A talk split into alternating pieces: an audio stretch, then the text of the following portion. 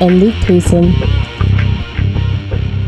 What's up? What's up? What's up? Hello and welcome to this edition of MMA Fancast. My name is Jim Mooney. My podcast partner uh, always will be Luke Payson. Uh, what we're going to be talking about is going to be basically about the world of MMA. Talking about some regional stuff. We're going to be talking about some um, UFC, Bellator, international stuff, names that you know, um, some uh, names that you may not recognize, uh, but we're going to bring them up because we feel that these are important names and people that you should get to know. So um, I'm going to uh, let Luke, uh, my co-host, um, Luke's going to tell you a little bit about himself uh, and his interest in MMA and anything that um, that has brought him to the table for MMA Fancast. Hey guys, hey everybody. I'm really excited to be doing this podcast with Jim. Really excited to be on MMA Fancast. Uh, we were talking about how Fancast is really about giving the opportunity for the fans to learn more about the sport, uh, particularly following and journeying with fighters um, as they journey, as they develop, um, as we do interviews with people on their way up, possibly maybe even after they stop fighting, things like that, to really get you more connected to fighters, even give you some names to start following on the regional circuit or as they continue to uh, rise up in, in MMA. Um, so I am a fan. I love MMA. I've also been a bit of a coach. Um, at one point, I was doing USA uh, certified boxing for, for coaching some boxing. Had had some fighters take some fights in, in just pure boxing, and not to hate on boxing is, is certainly beautiful, but once you know MMA, boxing becomes a little bit limited, um, and you start looking for holes that are there that you can't exploit because it's not MMA. I actually had the opportunity to start and run a nonprofit ministry um, just outside of Philadelphia, Pennsylvania, in Montgomery County for four years called Pursuit MMA. And it combined my passion uh, for faith and the gospel with my passion for coaching and teaching MMA and also just being a fan of MMA. And so I had fighters compete um, at the amateur and the professional level in Brazilian Jiu Jitsu, Muay Thai, and mixed martial arts. And probably my favorite memory as a coach, um, other than like all the athletes and all the family uh, time we had built together, and we would take over Buffalo Wild Wings and watch UFC fights there and yell and scream at the TV and talk about who he wanted to win and predict and do stuff like that. But um, I got the opportunity to be a corner of a fight at the Sands Casino in Bethlehem, Pennsylvania, which was special to me because I grew up in Allentown, Pennsylvania, at the time where Bethlehem Steel was struggling and then closing. And, uh, and just saw it lay there waste for about 15, 20 years until it was bought and turned into um, and turned into uh, the Sands Casino. So it was really special. It's a beautiful facility, the casino. Um, and, and I really just like the opportunity to get back to my roots and be able to uh, corner a couple different fighters there at the Sands. Um, and, and, I'm also excited to be stepping away a little bit from coaching and getting more into um, doing the media stuff, interviewing fighters, talking to fans, coming up with our own takes on things. Um, and also, I've already been challenging Jim. We're going to do some uh, pick the fighters, whether it be uh, UFC fights or other fights. We're going to do some predictions and try to keep track of which host is better at uh, picking fighters. So that's going to be a fun time. So that's a little bit about me. I have done picks in the past, and I'll tell you that I felt very confident every time I made a pick. Hindsight was always 2020, and I never fared so well. A couple things that uh, that Luke had mentioned obviously both of us with doing this uh, podcast mma fancast we're both avid fans not just uh, on the ufc scale right. or bellator but regional regional action and luke mentioned that he was able to be part of a promotion and do things that I would consider behind the scenes because yep. you normally you as a fan are sitting there watching the event on TV or you may even be attending but you don't really get to see what it takes to put on an event. And I had that opportunity also. And so those are some of the things that we're going to be sharing and letting you know what it takes to put together an MMA event. Uh, another thing that Luke had mentioned, and I, I want to put this out there Luke and I are both Christians. You will, from time to time, hear us uh, mention faith, talk about faith, uh, maybe even mention our journeys and how uh, we were led to Christ. So that is an important aspect in both of our lives. With that said, this is going to be a clean podcast. So, you know, for the dads out there, the, the moms out there, this is something that you can uh, turn on, you know, if you're listening in the car, if you've got this, you know, streaming through a through an app, you can download us on iTunes or Stitcher. I mean, there's all kinds of ways that you can hear us, but you're going to be able to have your kids around and not have to worry that mm-hmm. there's going to be some cursing or any inappropriate talk or even subject matter. Th- those two things are extremely important for us. We want this to be for everybody out there. Anybody can uh, can listen and hear some things you agree with. You're going to hear some things you disagree with. And Luke and I both have fighters that we're fans of some fighters um, we think are the villain, and there are fighters you'll discover that we are on opposite ends of. Uh, a little bit about the backstory of MMA Fancast. So I don't want to call this as being reloaded, but MMA Fancast started probably about, I'll say, two years ago. And it was myself and another fellow by the name of Ryan Middleton. You're going to hear his name mentioned often enough. But uh, him and I started a website and just quick jaunt through that history. Eventually got to a podcast called MMA Fancast. It just you know grew from our passion for the sport. Fast forward, we took a break. Ryan decided he wanted to do some things different, but pertaining to the world of MMA. That's a story that we're going to get into later. So you're going to have to listen to our future podcasts to find out that story. The one thing that I like to talk about, and I shouldn't say I like to talk about, but it's been in the news for MMA uh, probably the last year and a half, two years. It's been an issue, at least in my opinion, and that is we just recently saw a fight where a fighter dropped down 10 pounds below his normal weight class and it was it was definitely an issue many times a fighter has had issues on weigh-in where they stumbled in. Fights have been canceled because fighters couldn't make weight. There were health issues. Fighters going to the hospital. In my opinion, I I think something needs done with that.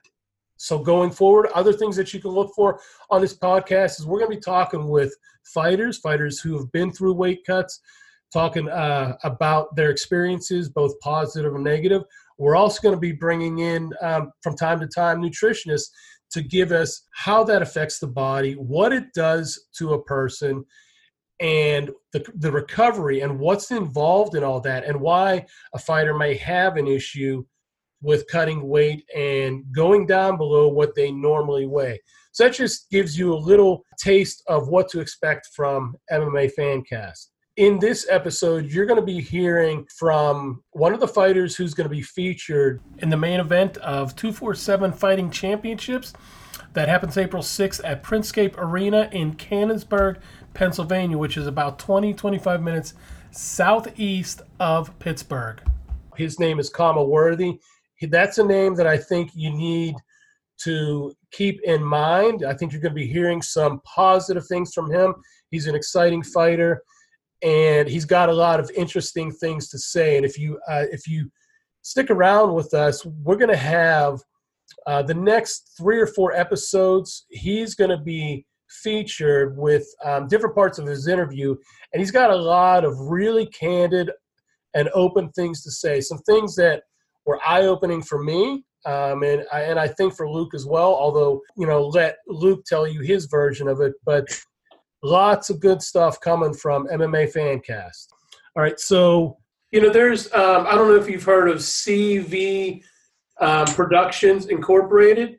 No. They're, well, they're not around anymore, but Okay. that was that was the company that started all of this back in, in 1980 here in Pittsburgh for uh, for MMA. You know, they wanted they it, it started with two guys sitting in a bar and going over, you know, having that conversation. Who would win a fight between Muhammad Ali and Bruce Lee? Sure. know, two different fighting styles and what would happen if they clashed and you know it just grew from there and they they started the tough man competitions. And so that's how like pittsburgh like these two guys are considered the godfathers of mma and um, I, there was recently a show i forget what it was um, was a documentary about mma um, and how it started. And back then it wasn't called mma they just they call it a different stuff like uh, Right. fighters chance or something like that. And and it was all over pennsylvania. It just it took off from there. The ufc didn't start till 93 Right. Well, and and to get back to the original MMA in Pennsylvania, have you ever met? I believe his first name is Dave. Uh, the Iron City Muay Thai guys use them at use him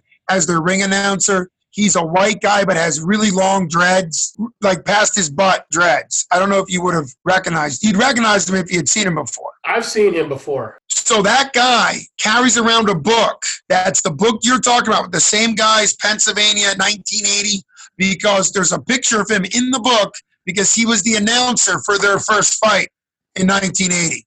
cool And he's- And he's referenced in the book as uh, those two guys you said. They went out and they got voice announcer, this guy, to make themselves seem a little bit more um, reputable. So, yeah, so he carries that book around. And I think it is called The Godfathers of Fighting. It's a, it's a book and it's got the two dudes on the front. And it says, like, it has the pictures of how they advertise it. So I'm very aware. It just didn't, CV didn't, didn't ring a bell. All right, so we're going to take a break from uh, what we were just discussing, and we're going to go to our guest who is fighting for the lightweight title, the inaugural belt, for a brand new promotion in Pittsburgh. It's 247 Fighting Championships. The first fight um, or the first event is going to be this spring. It is April 6th. Um, that's a Saturday, and it is at Printscape Arena in Canonsburg. He is 12 and 6, winners of five out of his last seven bouts. He's going to be taking on Joey Munoz. It is for the inaugural lightweight belt, and we are joined right now by Kama Worthy. Kama, how are you doing? I'm doing good, man. Cannot Good. complain. All right. So sometimes um, in this world, we run into what's called deja vu. It feels like we're doing things we've already done. Um, I'll just let people know that I made a mistake and forgot the record button. We already did uh, a few questions, but we're going to um, just jump right into it and and get into what we want to know about Kama. So, you know, you've been doing this for what is about 15 years, 12, 15 years. About, about, about 12 years, 12, 11 Okay. years. And so you've got a number of professional fights Yeah. under your belt. You've prepped. You've had a fight camp leading up to a title fight. And um, I was just curious if there's a difference between a fight camp when you're going into a non-title bout versus a fight camp that is leading to a title fight. Well, um, I don't think like sometimes some title fights are uh, are five five minute rounds, but I don't think this one's going to be five five minute rounds. So it's just going to be three five minute rounds. So nothing changes. Like it's it's the same preparation, same amount of time. So like you don't really approach things differently because you're fighting a for a belt. It's still just the same fight, and it's still the same amount of time. It's still 15 minutes.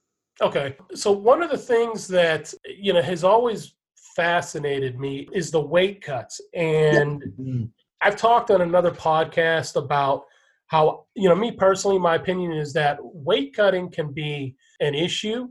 And, you know, I, I think that there's some uh, some need to maybe address it. And I, you know, me personally, I've I've got my own issues with weight cutting. I don't do it at all. I stay at the same level of um, unfitness, I guess you could say. but so, like, what is your normal weight? Or are you pretty close to what you uh, fight at at uh, No. lightweight? I like I'll probably walk around. The biggest I'll get is like 184, 185. hmm Like I just got done. Like I have like a, my little brother's fighting in three weeks, and then another one of my teammates fighting in four weeks. So I'm helping them get ready for their fights now. So I'm training a lot. So I'm getting done with class, and I'm like 165. I mean, like 175, 175. So I'm like 20 pounds over my weight class now. Okay, so that camp, like it, it's a slow process to get down to uh, to 155. Yes. When is the when does the bulk of that that weight come off? Uh, about six weeks out. Six weeks out. Six weeks out. I'll like cut out about six to seven weeks out. I like cut out dairy products and stuff like that, and then like cut my my start eating like bread and stuff. So like my body won't retain as much water, and then I'll naturally just drop down to like 170, and then just by making my portions a little bit smaller and spreading them throughout the day instead of like gore. Because usually your stomach's only the size of your fist, so when you really eat a whole bunch, you eat to the point that you go to sleep you're like sending your body into shock, basically. like, you should be eating that. So I mean, I just eat. You eat strictly for uh, just for fuel for your body. Like right now, I eat. Right now, I'm eating whatever I want to. But when I start getting the fight camp, I'll be eating more, a lot more healthy. Oh, so you're on the Jim Mooney diet right now. You just yeah. I'm eating a bunch of pizza and stuff. So eating whatever I want to right now. But once I once I get um, about six weeks, about probably about seven weeks out, I'll start depending on where my weight is already to begin with. I'll start seeing like how much I have to cut down and stuff. Interesting. Okay. A follow up question on the on the weight cut. What's the most you felt the results of weight cutting in a fight? Do you remember a fight where you really felt great? That like, wow, that weight cut really wasn't that bad, and I felt great in the fight. Or was there a fight where you really felt drained and you realized you cut too much weight? Oh yeah, my last four fights, my last four fights at 145, I went 2 Oh. and two, and all of those fights, like I used to cut down to 145, I used to walk Yeah. around 180 and still cut to 145, and all of those, like as I start to get older, my Right. body, the density of my body was just different, my muscle layout was different, and every time I make weight, I felt like I was gonna die, like it was horrible. And I did, even though I won two of those fights, I still felt like garbage in the fights, and then I like, I like kind of get better as the, the fight went on. But 40, it was just just too much. Yeah, so I've had a little bit of both. Well, that that's a that's a good connection to it. Um, now that you've been at 155, you can feel the difference. Now that you're not going down to 45. Oh yeah, you can take punch. You can take punches a lot better. Um, you don't really have to like refuel the fluids around your brain and stuff. So I feel like my body responds to my like what I wanted to do a lot better. I can like my body's not just more on auto autopilot. I can actually like make decisions the stuff I want to do. So it's, it's just little little different stuff like that. Nice. because your body just moves on autopilot when you're really dehydrated. You're just tired, and like when you cut too much weight, you're you just don't really do things the way you want to. You're just hmm. going like how you naturally flow or whatever. So Okay. 155 is just a huge difference. Yeah, Interesting. great insight. we just ran in, you know, just witnessed, uh, you know, a lot of people are speculating what TJ Dillashaw went through, and they Yeah, say that he lost some of that ability to take a fight or take a punch. I apologize when That's he dropped true. down. I think that's a big part. Like he just Oh, like he he just couldn't do it. Just there's just not enough. There's just not enough fluids around your brain. You're really and he cut it. That was a hard weight cut. Even though it's just ten pounds, it's, it's how much muscle he has and stuff. Like right. I, don't- I mean, I don't really I know his camp personally, but I think it was. I saw some pictures of him. He looked like death. He looked Yes, like a dead, baby, yes. he looked like a dead baby bird, and then he made weight and stuff, and he rehydrated. But I just don't think the fluids went back into his body properly. Right. Yeah, and on the whole weight cutting thing, it always comes down to the percentage of your weight that you're trying to cut. You know, a 270 pound guy losing 10 pounds is, is nothing percentage wise.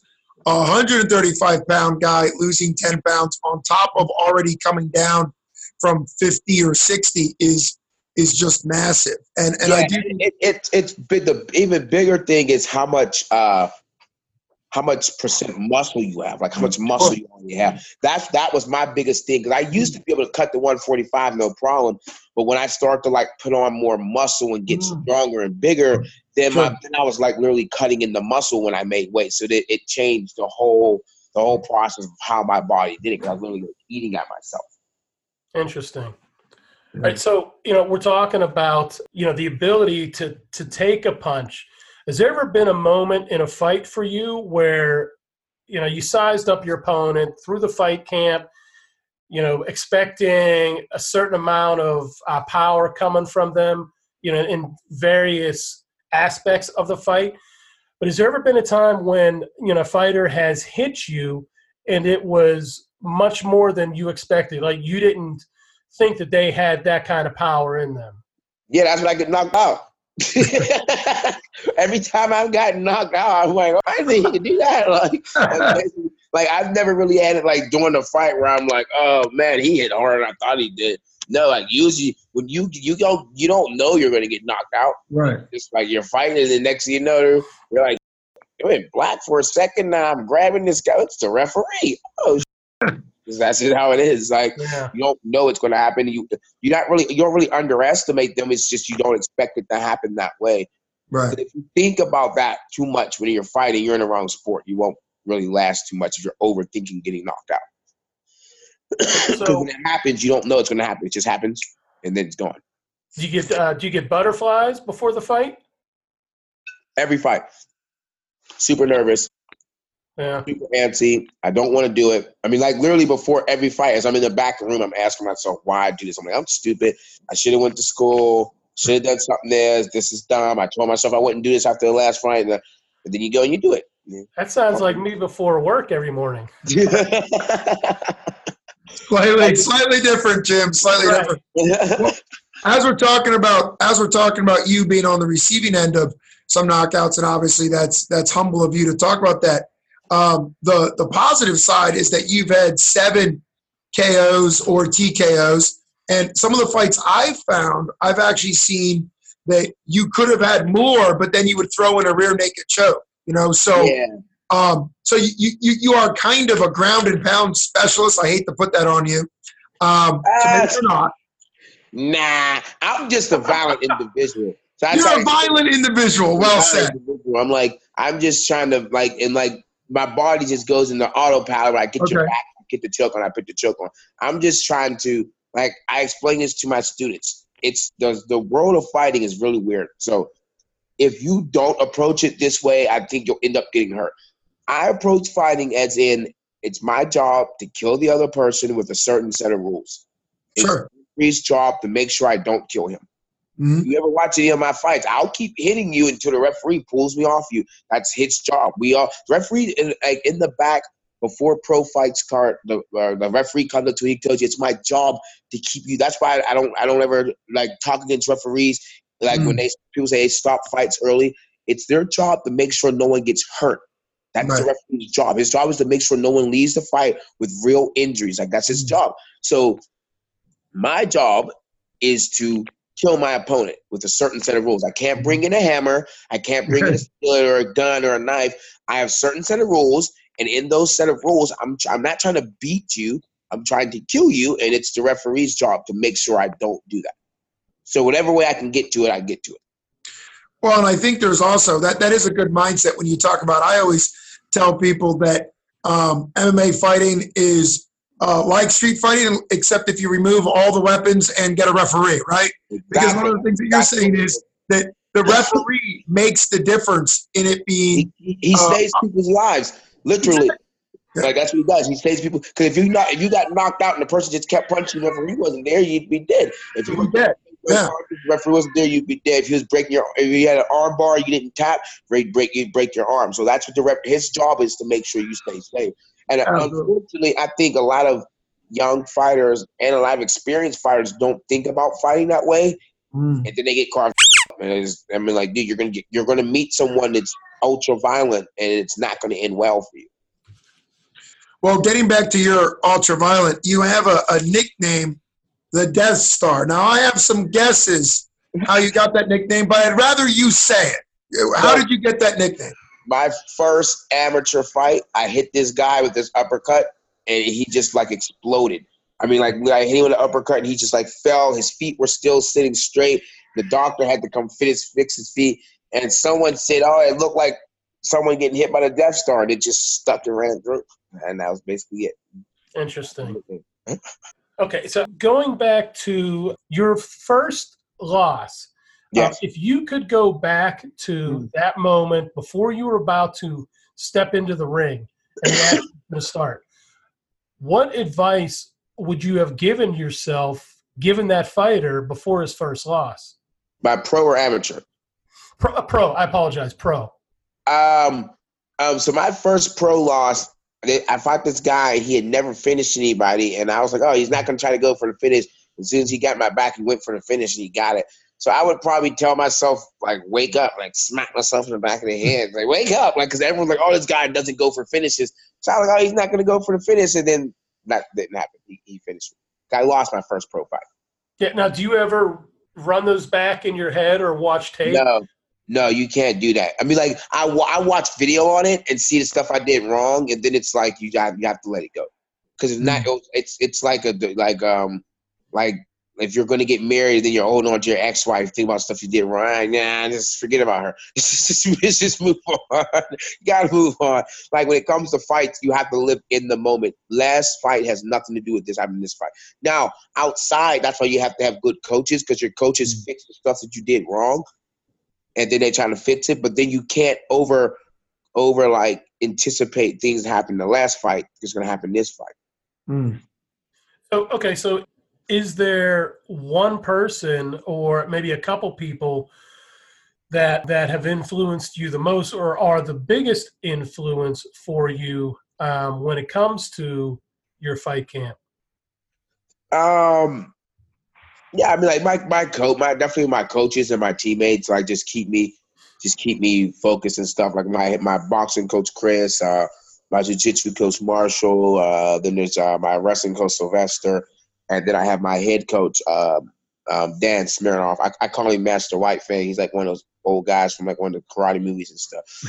But um, but yeah, I mean, like they they they, I just listen to coaches and stuff and just like prep for fight. And I, I do a lot. I do my own coaching as well, just because over the past like five or six years I've been coaching. So I, I do prep myself as well for Mm. um for fights, and then I'll take the advice from my coaches, and I also take the advice from my students and my training partners and stuff. I'm like I've never been a big person like shut down information, so I just take information wherever I can get it from. Interesting.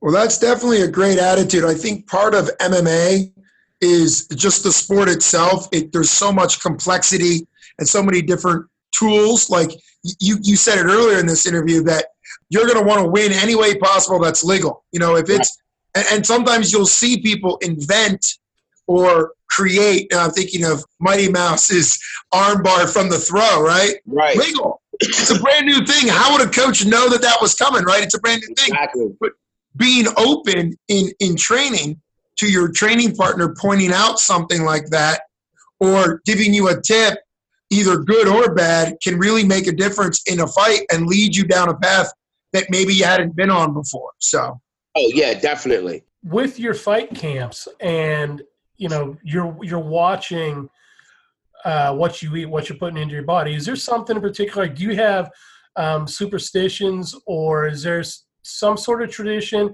like maybe a meal you eat the night before or do you have mainstays during your fight camp food that you always go to No, I used to do stuff like that, then I kind of like got out of it. I'm like, nah, no, I just go with it. Like I said, I try, I try not to get too much into that thought, that thought pattern or superstition and stuff like that. I'm like, I'm a big like it is what it is type person. Like things are going to happen whether you plan them or not. Like that's just how things happen. Like people, some people, a lot of people hate me because I think like that. I was like, uh, well, it's going to happen. I mean, like it is. That's the thing though. Like it's going to happen, and then you can deal with the consequences afterwards sure or you can sit around and try to like plan out things. Like I don't. I mean, I like to plan stuff, but I also don't over plan because what happens when you over when you plan or over plan things, it usually doesn't go that way. Like my Mhm. last fight, he didn't do anything like we thought he was going to do. I'm saying like, oh, not doing anything. Like it's, that's the thing. Like especially in fights, if you over plan too much, it can be it can be a bad thing for you. So I, I, I take what they have, I take what I have, and I throw it into a pot and I just start cooking. All right, so you know we go back 12, 13 years, um, and this is Kama Worthy before MMA. What other sports, if any, were you involved in, or what was Kama like as? Basketball. I thought I was gonna be in the NBA. I used to mm. play basketball like every day. I used to like I could I used to be able to name like whole rosters, like whole whole basketball teams. Like I go like I Akeem Olajuwon and Clyde Drexler on. Oh man, I can name a. I played basketball, then I just stopped growing. I Yeah. just stopped growing. I, I thought I was gonna I just stop growing. I was like, shit, I'm not getting any bigger. I'm it's like I'm like five I'm like, hold on, I'm, I'm probably like five ten, and then it just stopped. That was pretty much it. So, oh, What was your What was your favorite team when you were big in the NBA? Houston Rockets, because my older brother's name is Akeem, so it was Akeem Olajuwon, and I had a Clyde Drexler jersey, and we would go to the park and we just play, and I was like, Clyde the glide. Akeem and Clyde to Akeem and Clyde. Oh my! I remember they won back to back championships. Oh my god! I remember like that was Yeah. yesterday. Oh yeah. and all those guys. Like I just watched basketball like it was nuts. Yeah. Have you moved away from basketball now? Like, would you Would you still? yeah. I, Yeah. I don't really watch any sports but fighting now. Everything else bores me. I'm not even watching the Super Bowl on Sunday. I just can't get into it. I'm like, ah, Wow. yeah. So I didn't even know the Super Bowl was this Sunday until I was at the gym today, and the guy like, "We doing it for the Super Bowl." I'm like, "Oh, that's this Sunday." I'm like, God damn. I haven't watched a full football game in probably four years. Since the Bills were in the Super Bowl, that's the last full game I watched. So you've got a brand new little girl. Yes, You're uh, you're the owner at uh, Yes. the academy, Pittsburgh. Um, you're coaching. You're you know you got a lot of uh, youngsters looking up to you. You're also in the fight game yourself with a big fight coming up. You know what, if anything, do you, what else do you have time for? And if you want to hear what else he has time for, you're gonna have to tune in to the next episode, the second part of Kama Worthy's interview. You'll get the rest of it checking back in with MMA Fancast.